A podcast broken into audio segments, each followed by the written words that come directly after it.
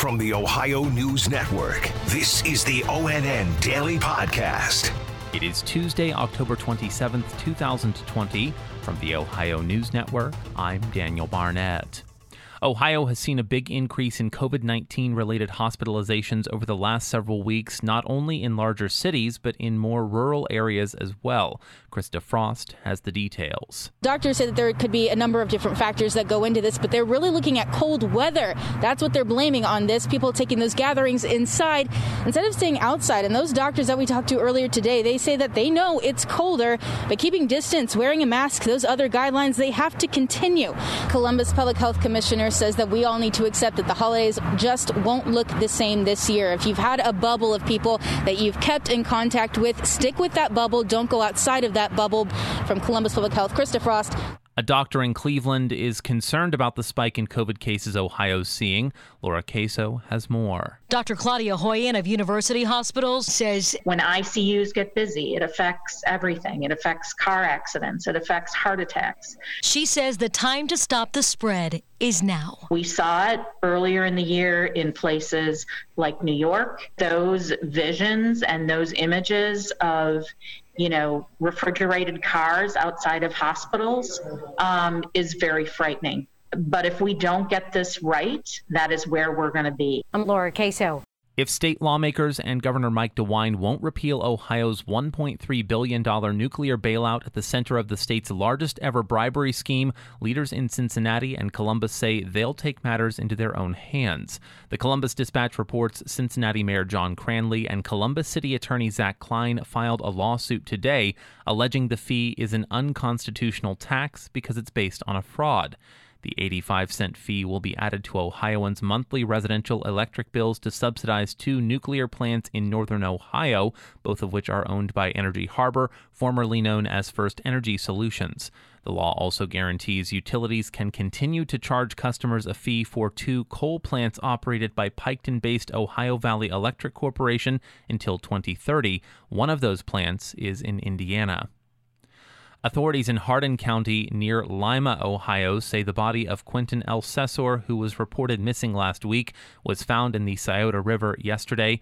Angela Reigert has more. We're told crews found the four year old boy's body in the Scioto River, two miles east of where he was last seen.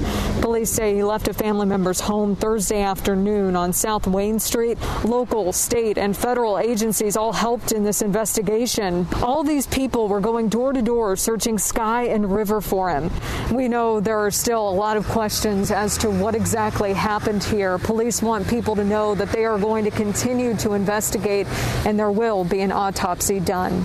For now, reporting in Kenton, Angela Reigert. State officials have approved the distribution of federal aid dollars meant to help ease the burdens caused by the COVID 19 pandemic. Yolanda Harris reports. The State Controlling Board has approved more than $400 million in CARES Act funding for the state of Ohio. The $419 million package includes funding for small businesses, hospitals, higher education, and for Ohio families. Governor DeWine says this money is essential to help Ohioans stay in their homes and pay off outstanding bills accrued accrued throughout the pandemic. I'm Yolanda Harris. Republicans in the U.S. Senate have confirmed a new Supreme Court justice, and Ohio's top lawmakers in Washington are reacting very differently. Andrew Kinsey has the details. The U.S. Senate confirming Amy Coney Barrett to the Supreme Court after more than 30 hours of debate. Senate lawmakers voted along party lines to confirm the president's pick. She was sworn in at the White House. The move fills the late Justice Ruth Bader Ginsburg's seat. The 48 year old judge will be on the bench in time to hear some key cases, including one involving LGBTQ rights on November 4th and another challenging the Affordable Care Act come November 10th. Ohio Democratic Senator Sherrod Brown sounding off on Twitter to the confirmation, saying, quote, anyone willing to vote for Barrett is willing to risk taking away health care for millions of people. Meanwhile, Ohio Republican Senator Rob Portman, who voted for Barrett, says, quote, she is exceptionally qualified to serve on the Supreme Court, and I was proud to support her confirmation. I'm Andrew Kinsey. In southern Ohio, a longtime lawyer facing numerous counts related to human trafficking that authorities say occurred over a 15 year period has pleaded not guilty to all charges. ONN's Dave James reports. A judge in Portsmouth set bond yesterday at $300,000 for 74 year old Michael Mearan, who was arrested Friday. He's maintained his innocence.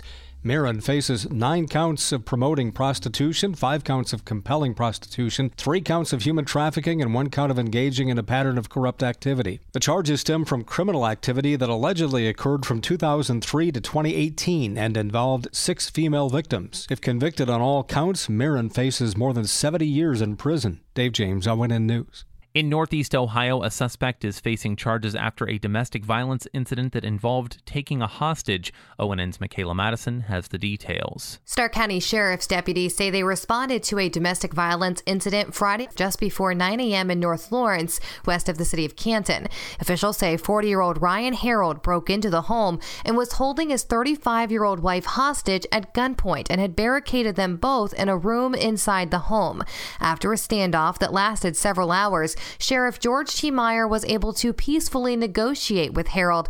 Harold was arrested on several charges, including kidnapping, domestic violence, and felonious assault. Michaela Madison, ONN, Canton. People across Ohio were mailed applications for absentee ballots from an organization called the Center for Voter Information that has a Columbus address, but Lena Lai looked into it more deeply. The organization is actually based in North Carolina.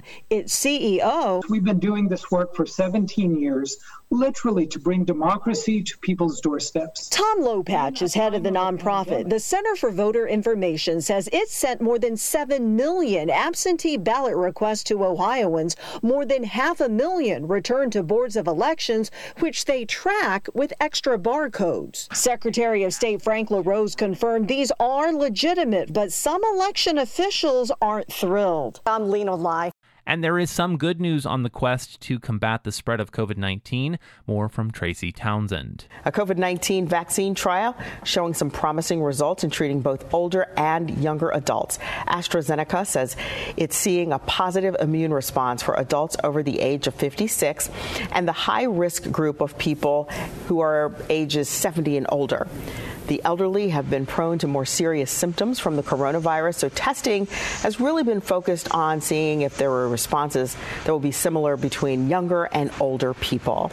I'm Tracy Townsend. Special thanks to affiliate stations WBNS TV in Columbus and WKYC TV in Cleveland for their contributions to today's newscast. I'm Daniel Barnett on the Ohio News Network. This has been the ONN Daily Podcast, a production of Radio Ohio Incorporated on the Ohio News Network.